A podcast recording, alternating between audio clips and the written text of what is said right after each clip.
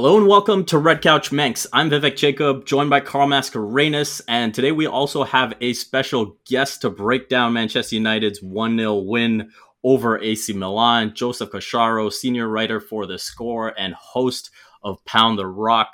Thanks for joining us. Yeah, I mean, I guess thanks for having me. Like I told you guys when I first joined this call, I was a lot more excited to do this before today's match actually happened. For anyone that doesn't know, I tried to will this all into existence. The very reason I'm here is I essentially invited myself. I want to say a few months ago. How long have you guys been doing this now? So literally October is when I announced on Twitter that we were going to start the pod, and you replied like AC, AC Milan, United, Europa. We will break it down. Yeah. I think my exact tweet was, "Can't wait to be on the show after Milan eliminates United from the Europa League," which was like a kind of a tongue-in-cheek way to make fun of all of us for being fans of these storied clubs that now all we have to look forward to in European competition is Europa League. And then they end up getting drawn together. And after last week and the equalizer, I was actually thinking, wow, I might have willed this into existence, but no. Paul Pogba had something to say about that. Yeah. United are away kings, man. But, before we get into breaking down the match, Cash, obviously everyone knows you for all your basketball content. So why don't you tell us a little bit more about how you actually became a Milan fan? Yeah, not a crazy story, pretty basic, but kind of funny. So growing up, when I was like really, really young, my first memories like that I can actually recall of soccer would have been, unfortunately, it ended in heartbreak, but would have been the 94 World Cup. I was 5 years old. Baggio took Italy on that run to the final against Brazil. As I'm sure a lot of people can relate to that, grow up in heavy football cultures. I remember as a kid that summer, like it being family events, right? Like all of Italy's matches in that World Cup, and just the way, for whatever reason, watching Baggio do what he did that summer, the way it made my family feel like Baggio was like one of my first like true sporting icons. Growing up as a sports obsessed kid, I'd say like the first three athletes I like can remember like standing, like thinking these guys were like gods were Roberto Baggio, Doug Gilmour, and Joe Carter. And so I don't really have memories like when I was really young of club football. And the only memories I had really of Serie A when I was young is like Sunday afternoons at Nonno and Nonna's house, like Italian Canadian programming back then, whether it was like on Chin TV or like what used to be CFMT or like TLN. Yeah, CFMT is now Omni, I believe. Anyway, they would just show like highlights or scores, and I didn't really like know much what was going on. But I remember like so vividly being at my grandparents' place, my nonna's place, and when they were showing highlights, I want to say it was about 96-ish, 97. They were showing highlights, and they were showing Baggio, who at the time played for AC Milan.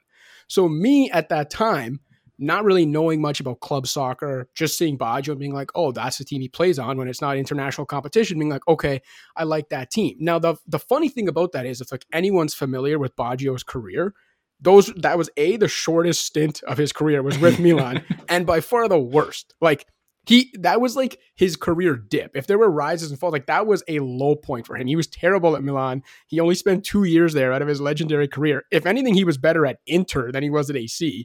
His prime was in Juventus. But anyway, for whatever reason, because I love Baggio so much and my first association with Serie A was, oh, Baggio plays for AC Milan. All right, I guess I like AC Milan. And then actually started following it as a kid. And then, okay, like Baggio leaves. But by that point, I had actually started following AC a bit when they were on TV. And then I like absolutely fell in love with the squad when they had Dida in net and Maldini and Nesta at the back and Seedorf and Pirlo and Gattuso and Inzaghi and Shevchenko. Like that was the team I really, really fell for. And then at that point, I had just developed such a loyalty that it just became a thing, like at that point, it was just, I was a Milan supporter, and it started with this silly thing of me just seeing that Baggio played for that team, watching highlights when I was like 7, but then it developed into this great love. And then a lot of my friends growing up, Italian and non-Italian, liked Juve. A lot of kids like Zidane or like Davids. And so I was like the one kid that didn't like Juventus. I liked AC Milan. And so then my grade 8 year when AC and Juve played in the Champions League finals, I was already like, a Milan supporter that really liked that team and wanted to see them win. But the fact that it was also like I was this outsider among my friends and was the only one not rooting for Juve, it gave me like an even bigger sense of pride. And Milan won that on PK. Shevchenko scored the winner. And yeah, I mean, really long way of saying I just kind of developed the bond when I was young. And then I'm sure you guys know how it is. Like you develop this loyalty to a club and then you just can't wash it away, right? Like even now in all these dark years for Milan, they haven't won anything in like a decade, essentially, of significance anyway. Like they haven't won a Scudetto since 2011. I think they haven't even made the quarters of a European competition in like 9 years. But as I'm sure you guys know, no matter which club in which sport you're supporting, you can't just like turn it off, you know? I've even had people say, okay, like now that you're older, you know, for example, my family's from Southern Italy. That's where my parents were born. So like Milan's as north as it gets. And the divide in Italy between north and south is very contentious. And the only northern club Southerners like is Juventus. So even that, people have been like, oh, now that you're older and you like get it, like you still like Milan? I'm like, yeah, because I can't just like I've developed this loyalty to the club. I can't just now wake up and be like, okay, I don't feel it anymore. You know, I don't care about, So yeah, there's that. And also like where my family's from in Italy, in Calabria. First of all, there's like not a lot of good clubs in that region. Like, I don't know how big of like Italian soccer fans you guys ever were, but like the one Calabrese club was Reggio.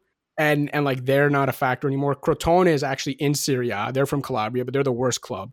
And then the club that actually represents like specifically where my family's from, Cosenza, they're like in Serie B. They used to be in Lega Pro, which was Serie C. To give you an idea of how small town that club is, when I was in Cosenza a few years ago and I wanted a jersey, I literally was able to walk into the stadium while the team was practicing, went in and tried to say I wanted to buy a jersey. They had nothing in smaller sizes. So my options were buy an XL and get it fitted for me when I got back to Canada. Or because it was such a small inky dinky club, the guy that was working in the retail store went and checked in the dressing room to see if any of the players had some extra smaller jerseys lying around that he was just going to give me.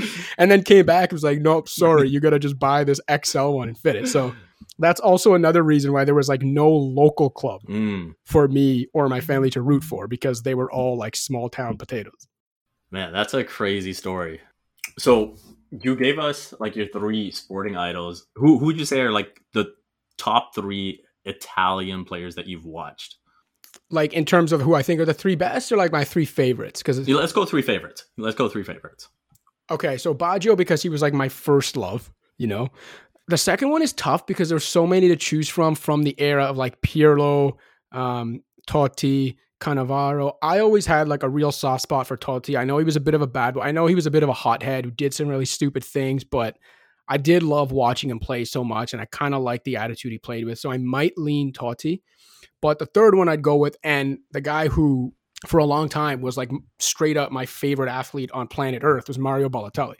And I know his career didn't end up going the way a lot of people, myself included, thought it or hoped it would. But the combination of like what he was on the pitch at his best when he was young, but also like what he could have represented, what he did represent for Italy as like a nation, culturally, the power that he had in that country as, you know, one of the few black men representing the nation on a national sporting level.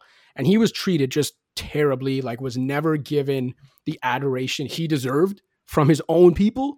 I just wanted success for that guy so bad, and like just like loved what he represented so much. And like I said, it's a shame that Italians, not all Italians, like plenty loved him, but it's a shame that a lot of Italians like didn't accept him, didn't, like I said, give him the adoration he deserved, man, because that guy really did represent a potential cultural turning point in Italy, and not enough people recognized it.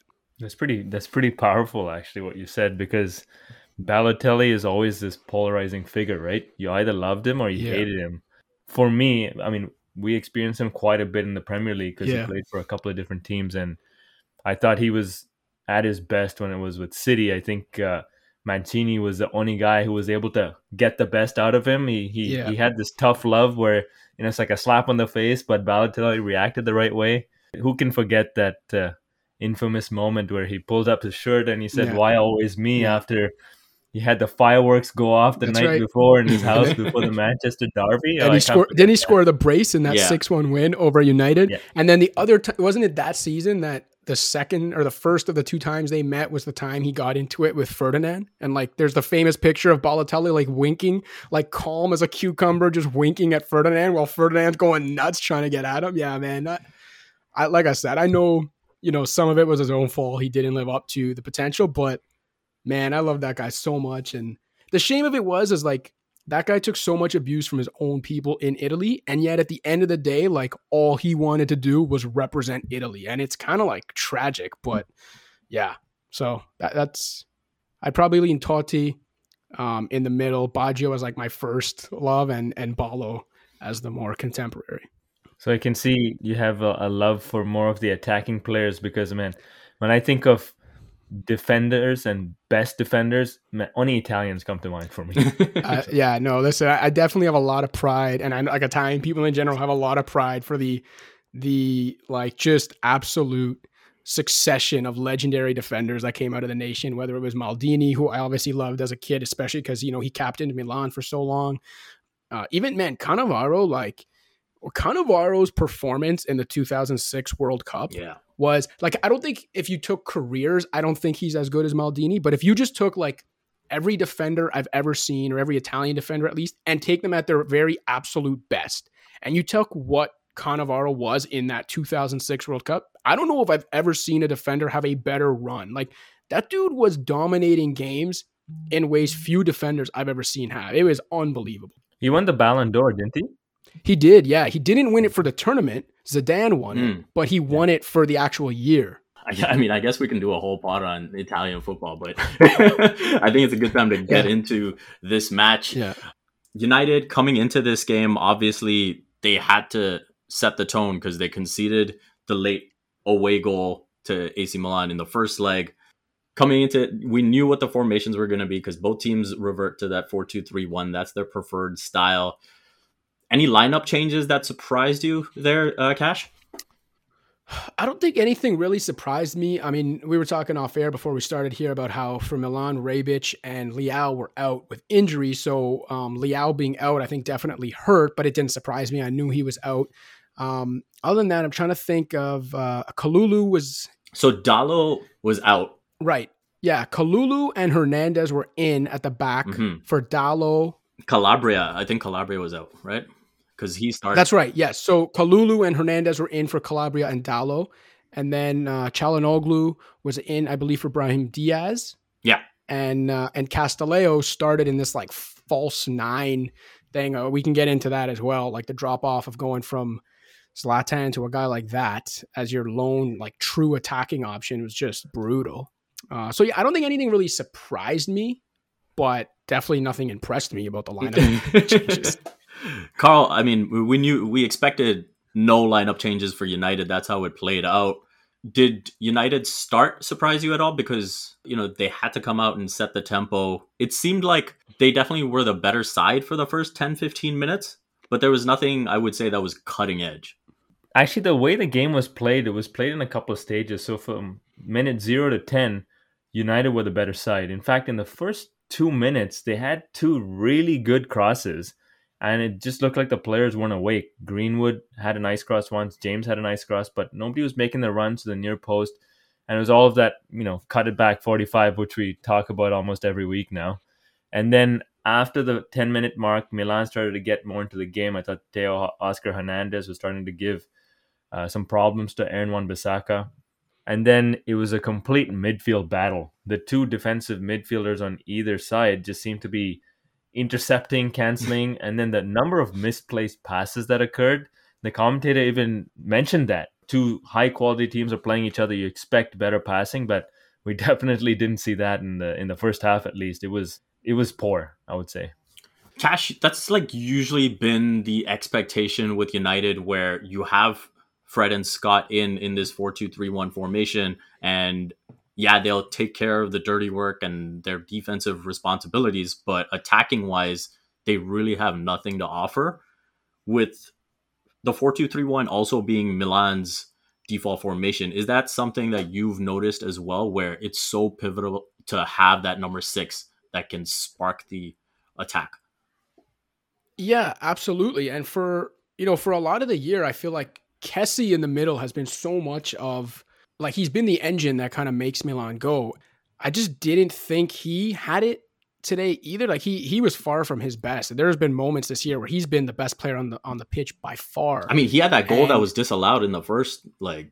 Right, yeah, like that absolute cracker that let's not talk about why that wasn't, you know, it's good. So I don't want to start the conspiracy theories here, but for real, like I just didn't think he had that spark today, and I don't know, maybe he was banged up or, you know, it just wasn't his day, but I definitely think what I've noticed is when he isn't at his best, when he isn't that engine, like Milan just looks like a completely different team in attack, and they're really, really lackluster.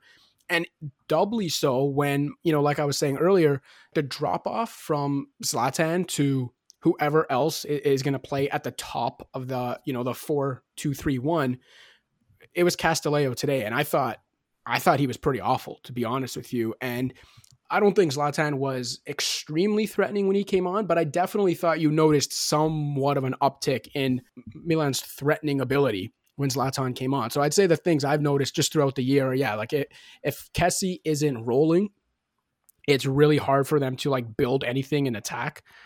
And if Zlatan's not in the lineup and they've got one of these other kind of pretenders trying to fill his shoes, the finishing is just really, really lackluster. And that's even something we saw last week. Like, Milan got the result they wanted with that 1-1 away draw. But if you remember, like, they were pretty dominant in that second half. And I'd say for like 2/3 of the pitch, we're doing everything right, but their finishing in the second half last week was abysmal. And even that like final pass that would lead to the finish, I thought was terrible last week until they end up finding that equalizer. So, you know, they've had a surprising season overall, but you can definitely see that it's very, very dependent on, in my opinion, Kessie and Zlatan especially. I thought even Salamaker, is that how you pronounce his name? Salamaker? Yeah, Salamakers, yeah. Yeah, I thought he was pretty ordinary as well. Well, whatever his name was, he wasn't performing on the pitch. I thought he was ordinary in the first leg, because in the first leg, he actually had a couple of chances from outside the box and very tame shots. And then he had a really good opportunity where everything opened up for him, and he just hit it at Henderson, who made a easy save, I would say. Yeah. And, well, the 24th minute, I thought that was like his best chance where he completely scuffed the shot. Yeah. And are you talking about the one it was crossed? Yeah. And then across from the right side, and he had more time, I think, than he used, and yeah, I thought that was actually maybe their best opportunity of the entire match, to be honest with you. Yeah, I mean, there was that Zlatan header later, and then I think even the 45th minute, like right before halftime, when Krunic shot wide on the counter that Salamaker, you know what, created. I think that might be the chance I'm thinking of. Krunic is right before the half. Yes. Yeah. That was from across from the right side, and it fell to him, and yeah, he missed by I want to say like 5 to 10 feet left of the net. So that was the one where I thought Salamaker's like held on to the ball for way too long, and I was expecting him to send it in sooner, and like it never came. And then by the time it came, like it was still a decent chance, but I thought he had a chance to like tee someone up right in front of the net. Yeah, I thought, like you guys were saying, I thought he was lackluster for the majority of the two matches. I'm surprised they didn't make a substitution with him at some point today. But again, Milan's got some injury issues, and in general, like they don't have as many options as you'd like them to have, you know, with their backs against the wall, needing a goal. Like, I actually think other than Zlatan, the only other true striker they had even on the squad today was Ricardo Tonin, who's like a 20-year-old project. So I wish they had more to offer, but I don't really know what Pioli could have done much different. So, yeah, I think that segues nicely into the second half where, again, you know, United have to take that initiative. They have to press and get that goal. So they bring on Paul Pogba for Marcus Rashford. Rashford, I would say, was a disappointing performance, but at the same time, it did feel a bit surprising that he came back for the West Ham match because he was dealing with an injury. So I don't know how much of that was playing in a factor where he plays the full 90 and now it's a big game, like he can't get much done. So maybe it was a case where he could only give 45 and Pogba could only give 45, and it worked out perfectly for United. Kind of a scramble in the box. Pogba gets the ball, and then all of a sudden, you see it with world-class players all the time, right? Like everything is just going in slow motion for them. He makes the fake, which shifts Donnarumma.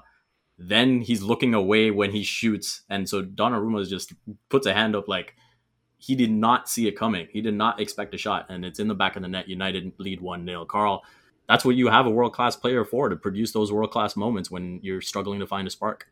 You said it, Vivek, the word class. That had class written all over it. You know, just having that composure, standing in the box, to be able to pause, make a fake, while this player's running around all over you, and then just to have the audacity to try that was just, you know, incredible. I think credit also goes to Fred, who tried this fancy flick that was never going to beat the keeper because it was just dribbling towards the keeper. And then he went to win it back because Milan had a brief chance to clear it, but Fred intercepted it. It went straight to Pogba, who took his time and then put it in the back of the net. And you could see that was the catalyst that United needed to grow into the game. And I think the word that comes to mind for me is game management, because in the second half, they were able to manage the game a lot better, taking their time with the fouls, whether it was getting free kicks in the right area, frustrating Milan, getting a couple of cards after that. I thought that was something you don't see very often with this United team because they're pretty young. And when it comes to that sort of experienced play, it's always missing. So to be able to see that in this game, on the European stage against a big opponent, was very nice to see as a United fan. That was for sure. I definitely thought they did a good job of like choking the game off after that Pogba goal compared to, you know, when we talked about last week when Milan pretty much dominated after United went ahead. It wasn't the case this week. And yeah, that I mean, look, full credit to Pogba. Like you said, that's what world-class players do. And it seems like world-class players have an ability, and it's obviously in what they're doing, but it's like they have an ability not just to make the game move in slow motion, but to have some like paralyzing effect on the opposition, because that's like as shambolic as I've seen Milan's defense all season. Like that was just a wretched 15 seconds of defending. Karl mentioned it. You mentioned they had a chance to clear. They had two chances to clear, and they weren't very difficult chances either. Like there wasn't a lot of thought that had to go into them. And yeah, whether it was, you know, the world-class ability of Pogba standing beside him, whatever it was, there was a lot of paralysis there, and they paid for it dearly. Now, after the goal went in, were you happy with the response that Milan had, including the substitutions that were made? Well, I think it was because Zlatan came on after that. Zlatan wasn't on the pitch yet, was he? No. He came on after that, and then a little bit after that, I think it was around the 65th minute that Dalo came on as well. Yeah. Dalo and Ibra came on at the same time, actually, for Kalulu and Castillejo. Right, yeah. And then in the 72nd minute, Diaz came on for Krunic. Again, look, I don't think any of the substitutions really changed the game, so I can't give too much credit to Pioli, but I also can't really find fault in what he did. As I was mentioning, like there aren't a lot of attacking options for this club, and especially right now, given the injuries they've got, right, with Liao and Rebic out. So it wasn't inspiring, but again, I don't know what else Pioli could have done. I think at a certain point, it was kind of, you knew Zlatan was going to come on eventually, and you hoped he could give them a boost, but that didn't end up being enough. And I think Milan needed the other guys to step up and maybe play a little over their heads like they did last week, to be honest, and they just weren't able to do it.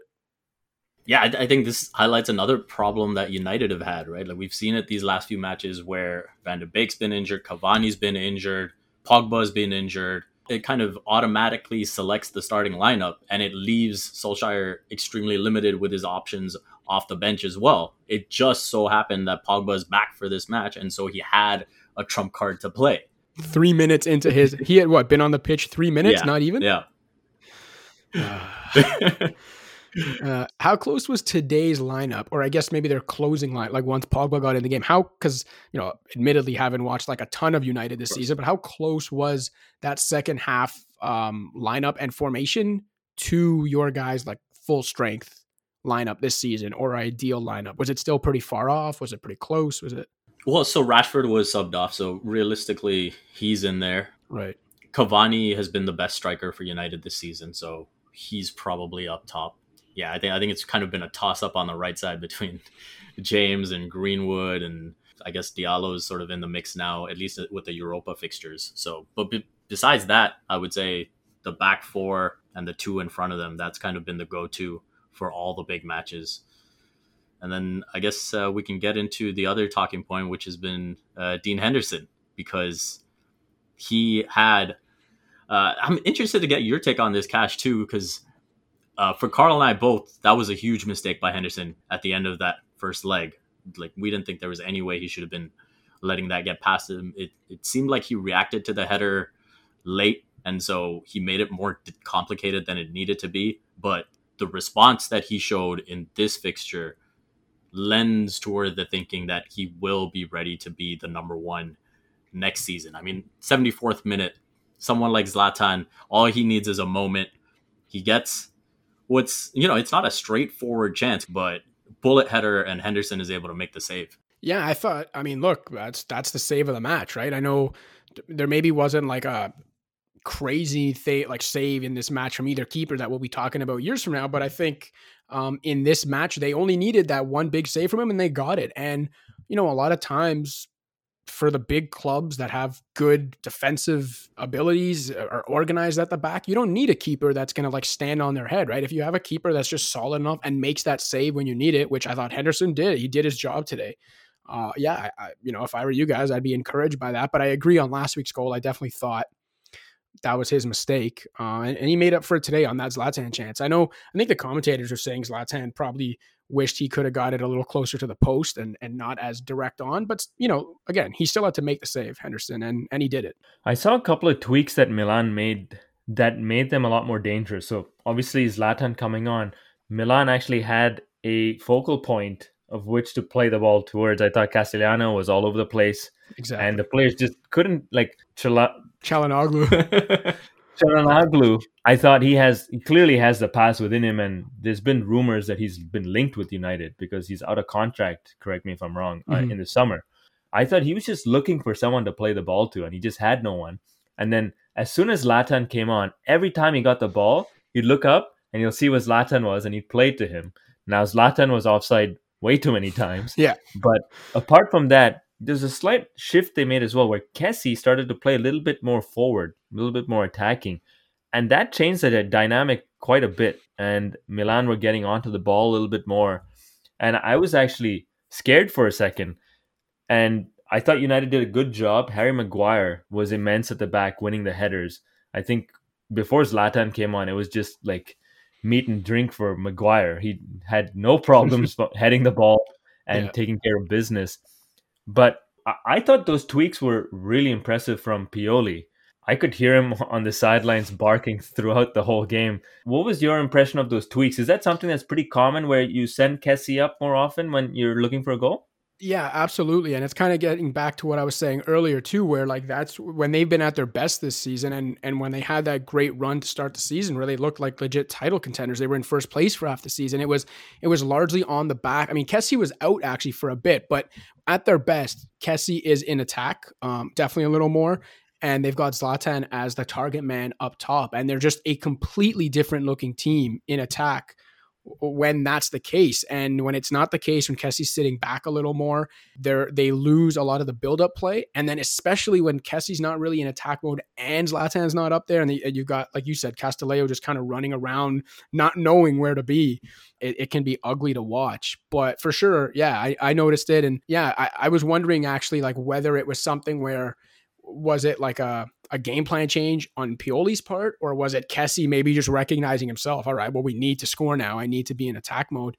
I wish they would have been a little more aggressive to start the game. I know it's tough because you come in thinking they like, you know, a 0-0 draw would have sent Milan through, but I hate coming in thinking like that, you know, and playing for that. It's, you know, kind of playing not to lose. Although it has been the staple of some great Italian teams in the past. I did not appreciate that they came in with that attitude. But no, look, Pioli honestly has been great for this club. Like, this guy took over on an interim basis. And when he first took over, I've already forgotten who it was that was supposed to actually take his job. And then Pioli just went on a run and they named him the full-time manager and let him stay on, and he's done a tremendous job this season. They've really fallen off the last few weeks. You know, I think they're 9 points back of Inter now, which is just the fact that it's Inter makes it really disgusting. But their title chances are over. They're out of the Europa League. It's just about staying in the Champions League spot now, which for this club, as sad as it is to say, given how historic they are, that would be big, just getting back in the Champions League. So yeah, definitely. I noticed the like slight changes, like you were mentioning, that Pioli made today, and in general, I think he's been great despite the recent slide. The similarities between these two clubs is so uncanny. You just mentioned Pioli, interim manager. Solskjaer was an interim manager, went on a run, got a contract. You talk about the last time you guys won the Scudetto in 2011, United haven't won since 2013. You talk about United just being like, hey, let's make top four and get back into the Champions League. That's exactly what you're talking about. You talk about United, not really having a striker, and then Cavani comes along. And then you have the same thing on your side with Zlatan. If he's not there, like, you're talking about old strikers here. You're just toothless in attack, right? Every time you're saying something and making a point, man, it's so similar what both fan bases are going through with history clubs. I remember like a few years ago when Milan was still like really in the middle of their slide, and when they'd play like a Europa League match, and I just like couldn't get up for it because I was like, man, this sucks. Like I want to, like, we're AC Milan. It should be Champions League or nothing. I'm not, and now I've just accepted it. I mean, you know what? Like, they were down in the dumps. I can't judge them based on what, Milan of past generations have done. Like, this is who they are now. I don't know. Maybe you guys feel the same way with United, and it's just like, it would have been huge for them to, again, as sad and almost pathetic as it sounds to say, given where this club was for so long, it would have been really big to make the Europa League quarterfinals. And the fact that it would have been beating United, I think, made it a lot, you know what I mean? Like, who did Tottenham lose to? Yeah, I was just gonna say, at least one of us didn't lose 3-0 to Zagreb in the second leg. Right. So there's an example, right? If like this matchup had been against Zagreb and Milan had won, I would have been happy, but it would have been like, all right, they should win that game. Let's see what they do. But beating United to get to the quarters of Europa League would have actually been something, and that speaks to, I think, maybe like the mutual respect between the clubs and these like legendary clubs, but also maybe a little bit to how far each club has fallen to, or like this was pretty big. Yeah, like I've sort of become a subscriber of, all the people who say, oh, this is Manchester United, this is what has to happen. I'm like, you almost have to disconnect from that to get back to the top. You have to accept where your club is and the battles that you have to go through. Like for me, I look at, United made the Champions League and were knocked out. But if they can stay in the top four, like, it's been a while since they can say that they've made consecutive Champions League appearances. And so that's a step forward. And so you just keep building all over again. So you really have to disconnect from that mentality of just like, oh, we are Manchester United, and therefore all these things are reasonable expectations. Like, look at the players on the pitch. Yeah. No, exactly, man. It's the same for Milan. Like, if you, especially before the Zlatan substitution, if you look at the 11 guys, Milan put out there today, if you look at their lineup last week, like no one's looking at that lineup thinking they're world beaters, So again, you make a good point. You have to separate yourself from what the club's glory years.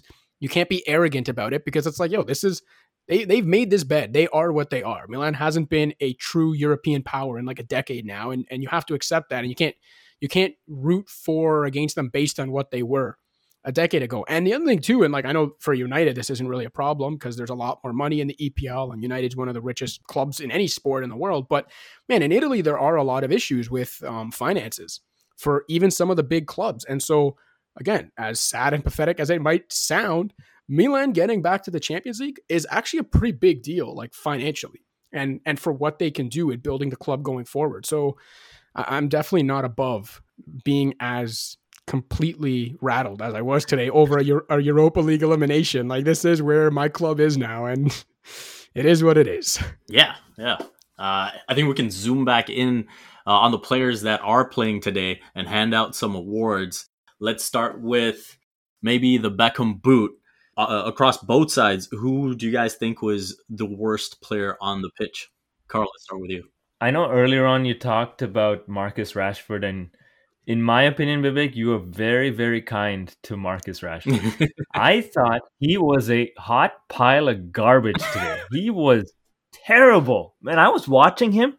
There was a point where, like, I think Scott played a ball, Fred dummied it, and Rashford was supposed to run, and he's standing next to Luke Shaw. And I was like, this guy doesn't seem up for it. He's either not fit to play or he's just not into it. Maybe he's tired or whatever it is. Like you mentioned, you know, playing 90 minutes against West Ham after being injured. But I was not happy with him at all. I know Dan James on the other side was giving the ball away, but I was much more impressed with what he was doing. And that's saying something, right? So Marcus Rashford for me was the Beckham boot far and away. Ash, what about you? I'd probably give it to Castillejo. I mean, I wasn't impressed with Kalulu either, but I thought Castillejo just like he provided nothing to me. Like at no point in that first half did I feel like he truly threatened, you know, or made like. And Carl, you mentioned it. It was easy for Maguire. Like Harry Maguire didn't really have to worry about anything in the first half. And I know it's not just on the guy at the top of the 4-2-3-1 playing the false nine, but you know, a lot of that is on him, you know, a good player in that role or a really threatening player on his game in that role can make opposing defenses have to worry about him, even when maybe play doesn't look threatening, right? You have to be aware of him. And I just don't think Castillejo was in the right spots. I don't think he was threatening enough. So again, I don't know how much of that was game plan maybe. And the fact that Milan knew that they could coast to a 0-0 draw and get through, but I'd have to give it to Castillejo. There's another similarity between the two sides. He's your Tony Marshall. Yeah, for real. For real. Vivek, who's your Beckham boot?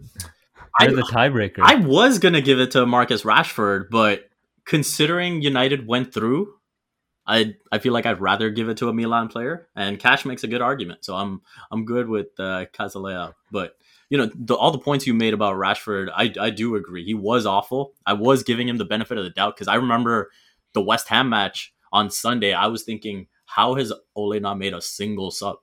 Like, everyone played 90 minutes. At some point, you have to manage the situation. You've got a huge fixture coming up. And so I put some of that on Ole, especially with Rashford coming back from an injury. And like I said, with Milan going out, it makes it a bit easier. Moving on to the Cantona Caller, the best player for United. I feel like this is an easy one. I mean, like we said, it was pretty lifeless for the most part. There was only one player that seemed to make a difference. And, you know, not to pit them against each other, but you look at the impact Bruno had before and after. Bruno himself was pretty bad in that first half. Like, he was misplacing passes. He couldn't really link up with anyone. So there was one opportunity where he had a shot where the ball was played across and he smashed it way over the bar. It was a better chance than that. And then Pogba comes on and it's like, boom, instantly the game changes. So pretty easy for me. Well, although I will shout out, I know you said that Harry Maguire was clearing out a lot of balls, but I thought Lindelof made a couple of crucial interventions where, like, if he doesn't get that toe end of his boot on it, it's on a plate for one of the Milan players to score. Wasn't it him as well? I don't even remember if it was the first half or the second. I think it was the second half. Wasn't it him that had the sliding tackle where Milan was like protesting for a handball? It clearly wasn't. It was just a great sliding tackle. Yeah. Kessie had the shot or the cross, and then that's right. He hit his leg. Yeah, that was Lindelof as well. Yeah, no, I agree with you. I think Paul Pogba was absolutely immense, and you could see Bruno was just like, okay, there's somebody else they need to mark, not just me, so I get a little bit more time on the ball. I can go into spaces I want to go into. World of difference. You could see that for sure. In terms of the last award, the noisy neighbor, Milan's best player, basically. Who would you give that to, Cash? I mean, I was saying earlier that it was like just a really uninspiring effort overall. I didn't think there were any real moments of brilliance. I mean, in the game in general, I thought there was one moment of brilliance, and it was from Pogba. But on Milan's side, I don't think Donnarumma like had an otherworldly performance. But I think on a night when no one else was really inspiring, I thought Donnarumma was really solid, and I thought there were a lot of times where it looked like there was a threatening opportunity for United, you know, if a rebound even spilled out. And I thought Donnarumma did a really good job of just kind of collecting a lot of those and making sure there were no second opportunities. He wasn't great, obviously, on the Pogba finish, but I think a lot of that had more to do with just Pogba's brilliance as opposed to anything Donnarumma did wrong.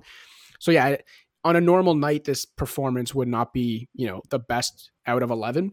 But I think tonight it was, which speaks more to, I think, how uninspiring his teammates were than anything he did. But I thought he did enough in his job that Milan should have rewarded him with maybe one. What about you, Vivek? Yeah, I think that's a good shout. I think the only other player that I had in the mix was Teo Hernandez. I thought, especially in the first half, he was pretty effective. And again, I don't think he had much to do as far as his defensive responsibilities were concerned. And that is a reflection on both sides in the first half. But yeah, I think there was a bit of a drop off in that second half. So I'm happy to go with Donnarumma. Yeah, I think, you know what, I would agree. The only other guy that I would give a shout out to is Tomori.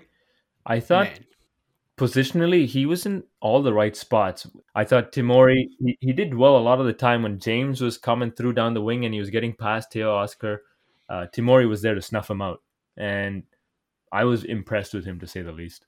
Man, Tomori has been great for Milan. Like, that tackle he had right before they scored the equalizer last week in the box, where like there's like a handful of defenders on the planet who can make that tackle and get all ball and not concede a penalty there. I think he had another one like that today. That was a little more iffy. But in general, Tomori's been great for this club. And I think that the deal, there was like an option to buy.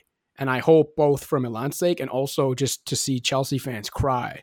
I really hope that they take him up on that offer, because I didn't know, admittedly, a lot about him until he got loaned to Milan. Like, I didn't even realize he was born in Calgary until I read up on him, his first game in Milan. But man, the guy's really impressive. He is positionally more sound than what I was reading from Chelsea blogs and stuff before that. But also, he's just so quick and athletic that a lot of times when he's not in the right position or gets beat, he just makes up for it and catches the guy. So yeah, I've been really impressed with him. I think the last thing I want to ask you about, Cash, before we let you go, is just your impressions on Diogo Dalo and what he's done with Milan over the course of the season. Because obviously, United kid, I imagine it was pretty awkward for him to come on as a sub and try to get Milan back in it with his parent club on the other side. Yeah, he's been like all right. Like he hasn't done anything, I don't think, that like has made me, you know, like I was just mentioning with Tomori, like instantly I was like, whoa, like, who's this kid? This guy's got a future. Mm-hmm. So I don't know if it's been that far, but I think he's been solid enough. And I think even like the commentators were pointing it out today too, because he was on there. And then obviously Zlatan was on there, ex-United player. And there was someone else was on the pitch. Because I remember that when he came on, the commentator made the comment that he had come on, Zlatan was on, and there was also a City player on the pitch. Diaz. And that's right, yeah. So it was interesting there with like 30% of Milan's outfield players either being ex-United or City players. But yeah, I think he's been fine. Like, he's been solid, but I've just been so enamored with Tomori that it's been hard for me to give anyone else credit. Yeah, Cash, thanks so much for being a part of this episode. Obviously, commiserations on the loss, but this was a blast. Obviously, people know where to find your basketball work at The Score. Listen to Pound the Rock, one of the best basketball podcasts out there. Why don't you tell us a little bit about Gomorrah and that project that you've started, why people should watch the show in the first place and then check out the podcast. Okay, man, I'm actually really happy you brought that up. So yeah, for anyone that hasn't heard of it, Gomorrah is an Italian-made crime show, like organized crime show. And it's set in Naples and Napoli, where there's like the three types of organized crime in southern Italy, and you know, everyone knows like the Cosa Nostra, the mafia from Sicily, but in Napoli it's called the Camorra. And so they created this show called Gomorrah, which is supposed to be a play on words of both Camorra, but also like Gomorrah from like Sodom and Gomorrah in like the Bible days, and like basically like hell on earth in a way. Anyway, it's a really, really amazing and like ruthless show that is unlike anything North American viewers have ever seen before when it comes to portraying Italian organized crime. Like, look, obviously The Godfather is great, Goodfellas is great, Sopranos is one of the greatest shows ever, but it's still made from this like North American point of view. There's a lot of glamorizing and glorifying, and what Gomorrah does just like an incredible job of doing is showing you how low this life really is. And also like in Gomorrah, like, okay, other than the bosses who maybe live a little more life of opulence, like even like the second in command for a family is essentially like living in the slums, in the street, and selling heroin and crack. Like it just does a really good job of showing what the life really is, and also is extremely ruthless in like a Game of Thrones sense, where like it doesn't matter how major a character is. You cannot be certain that person is making it through an episode. It's just like very raw and true to the streets. Everything is set in Napoli. All the actors are from Napoli. Like, a lot of the cast members weren't even actors. They were like people just from Napoli who like look the part, and the dialect they use is very authentic. Obviously you can find it with English subtitles, but yeah, if you like crime shows, if you like kind of like gang-ish shows, if you like true crime, because a lot of this stuff is actually based on real things that happened in Naples in the last decade or so, I think you'll like this show. And I think it will like be very powerful for people, like I said, that like watching that kind of stuff, but have never really seen it presented like this in its like raw, ruthless form. And so anyway, for Pound the Rock, I had interviewed Ryan Sadu, who's a director, a Canadian director who had done a documentary, True North, about, you know, kind of the rise of Canadian ballers. And he had also done one on King Handles, a great Canadian director who's done a lot around hoops. And I had him on the pod to talk about that. And we were just kind of shooting the shit like off air at the end. And I don't even know how we got on the subject of that. We both liked Gamora, and he mentioned like he had always kind of thought of wanting to do a podcast because it's got this kind of cult following among the English speaking world, but there's like no place for fans to kind of congregate and talk about the show. So he pitched the idea of doing it with me hosting it, and it's honestly gone better than we could have imagined. We've recorded 4 episodes. We've only put one out, but like 3 of the 4 episodes we got like pretty major cast members to come on. And one of the 4, we actually got the costume designer to come on, which was amazing. So yeah, like we're trying to get more cast and crew. It's going well. Appreciate you plugging it and giving me the time to promote it. Also, I don't know if anyone's heard of the show, because this one's actually on Amazon Prime, 000, but that one's blowing up on Amazon Prime, and it's the same creator who did Gamora. So yeah, if anyone's watched that, maybe they can check out Gamora and eventually check out the pod. But appreciate what you said about Pound the Rock, and appreciate you having me on. It was really fun to talk to you guys. Not so fun when the final result, but definitely a blast talking to you guys. And I hope I didn't cause anyone to turn the pod off when they had to listen to like 5 minutes of me waxing poetic about Italian football at the beginning, and like Roberto Baggio. I could just hear like someone tuning in for a United podcast, and like 5 minutes in, all they've heard about is Roberto Baggio, and being like, you know what, maybe not this week.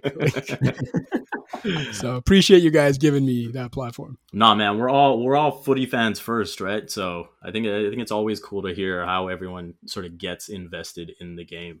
One extra thing I'll throw in there, if you haven't stopped recording yet, that I got to shout out that Vivek is a great footballer who has helped The Score FC in a pinch sometimes. It started off with us needing bodies a couple times and bringing Vivek on to join our already great team, but he definitely made it better and ended up becoming a full-time member of the team before the pandemic robbed us of last season. But yeah, so I did want to get that shout out in there because Vivek has been great for The Score FC as well. Oh, thanks, man. I appreciate that. He went from interim to permanent, eh? Just like the manager. Yeah, just like Pioli. Cash, again, thanks so much for joining us. Everyone, you can follow him on Twitter at Joseph Casciaro. And like I said, check out his great work at The Score.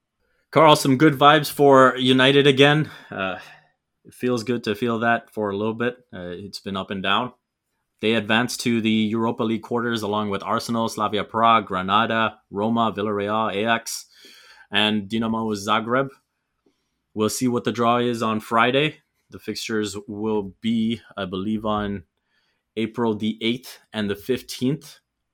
For now, we have another Sunday fixture to look forward to, another cup fixture to look forward to, the FA Cup against Leicester. What are your expectations now? You know, Vivek, this is a pretty pivotal week that we're in for our season. We've gone past the first hurdle. I'm hoping that can really inspire the guys to proceed or progress in the FA Cup. And I think I feel pretty confident. I know Leicester is a team that definitely plays a high-tempo style. Their squad is pretty thin. This is the same thing that happened last season. They had a good season, and then it kind of petered out towards the end because they lost some key players. We'll see what happens in this game. I'm curious to see the team that Ole puts out. I know we'll discuss who we think he should put out. We've been on a roll of late, haven't we, with the predictions? Yes, we have. Give ourselves a pat on the back there. We're getting to know Ole a little too well, maybe. But I guess this is what happens when you zoom in on every single game, right? I think when we're watching as fans, you don't you know, don't really invest that time to think about all these things. And now that we are, it shows that you can really pick up on the patterns a lot easier and that type of thing. So what are your expectations for the 11, where obviously Henderson's been on a great run, but De Gea is back in the mix? Do you think he gets a shot or no, because it's a cup fixture? I think Henderson's probably going to continue in goal.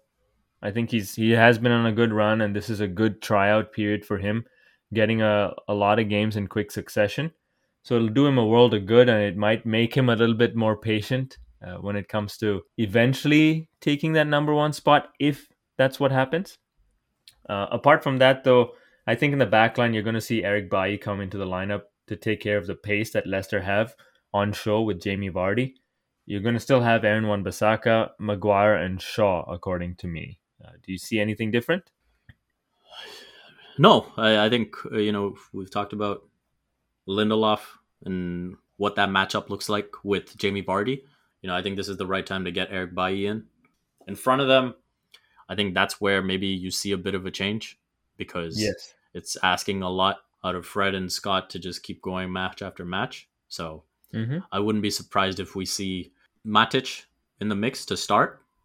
But then again, knowing that you have Pogba in your back pocket to maybe give you another 45, maybe Van de Beek to give you 45, whoever it may be, I think that'll be the rotation. And you might see a sort of a circumspect approach for the first 45 before United really go for it in the second half. I think you know, that's where Solskjaer might try to do a bit of schedule management, if you will. Well, there is also a break coming up after this, isn't there? Yep, there is. There is the international break. So this will be the last fixture before United get back to it on April the 4th against Brighton. Yeah, so keeping that in mind, I think, you know what, you'll see Matic and Scott. I'm just taking a guess. It could be Scott or Fred. And then up top, I'm thinking you're going to see Greenwood, Bruno, Pogba, and then Cavani. I've gone very different. Now, you make some very good points, and you're most likely going to be right. Pogba probably won't start, given that he's just coming back from an injury, and so we want to take it easy with him. But this is the lineup I would like to see how everything goes. Now, I don't know if Cavani is fit to start yet. That's just a guess I'm taking, because he didn't play today, so he got another week's rest.